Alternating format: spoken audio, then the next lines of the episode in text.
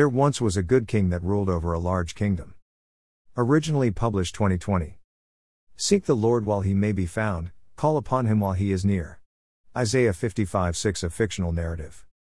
There once was a good king that ruled over a large kingdom. He had many subjects that dwelt in the kingdom, and they all enjoyed all that the kingdom provided. The kingdom was beautiful, and the king saw to it that his subjects had all they needed in life. The one thing he asked of them was for their allegiance. He sent out a royal decree to all those in his kingdom. The decree required his subjects to acknowledge him as king and to acknowledge his goodness and generosity toward them.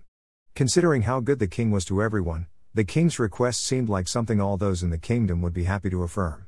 However, there were those that took exception to the king's request. The number of those that objected were not few, in fact, they were in the majority. Those close to the king were totally baffled by this.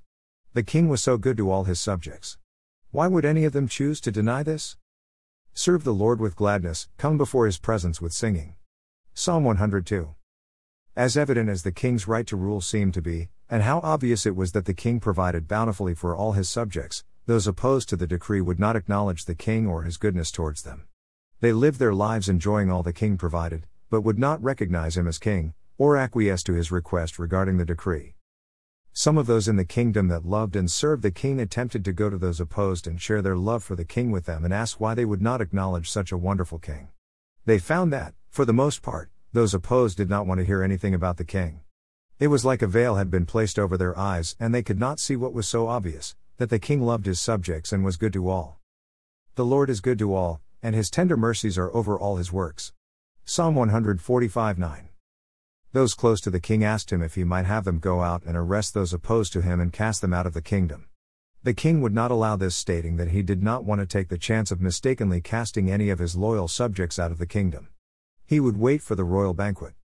Let both grow together until the harvest, and in the time of the harvest I will say to the reapers, Gather ye together first the tares, the wicked, and bind them into bundles to burn them, H-E-L-L, but gather the wheat, those that love the Lord, into my barn, heaven. Matthew 13:30. The royal banquet was also part of the decree. It was to be a grand event. All of the king's subjects were invited, but those opposed to the king's decree were not to be allowed at the banquet. It was only for those that loved and obeyed the king. It was a reward of sorts for obedience and service.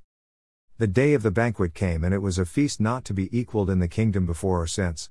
Those that loved the king sat with him enjoying the very finest the kingdom had to offer. Those opposed to the king were cast out of the kingdom into utter darkness.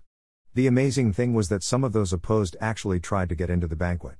They felt that they deserved to attend. The king said, I loved you and provided for all your needs. I encouraged you to come to me and acknowledge me as your king. You would not, so you will therefore not be allowed at the banquet and will be cast out of the kingdom. And whosoever was not found written in the book of life, the list of all those that have come to the Lord in faith, was cast into the lake of fire, forever and ever. Revelation 2015.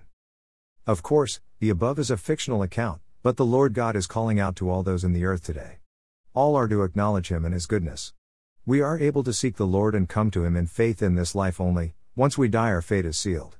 There is no purgatory and there are no unbelievers in hell. We acknowledge the Lord and His goodness by realizing that we are sinners and need a Savior. His name is Jesus.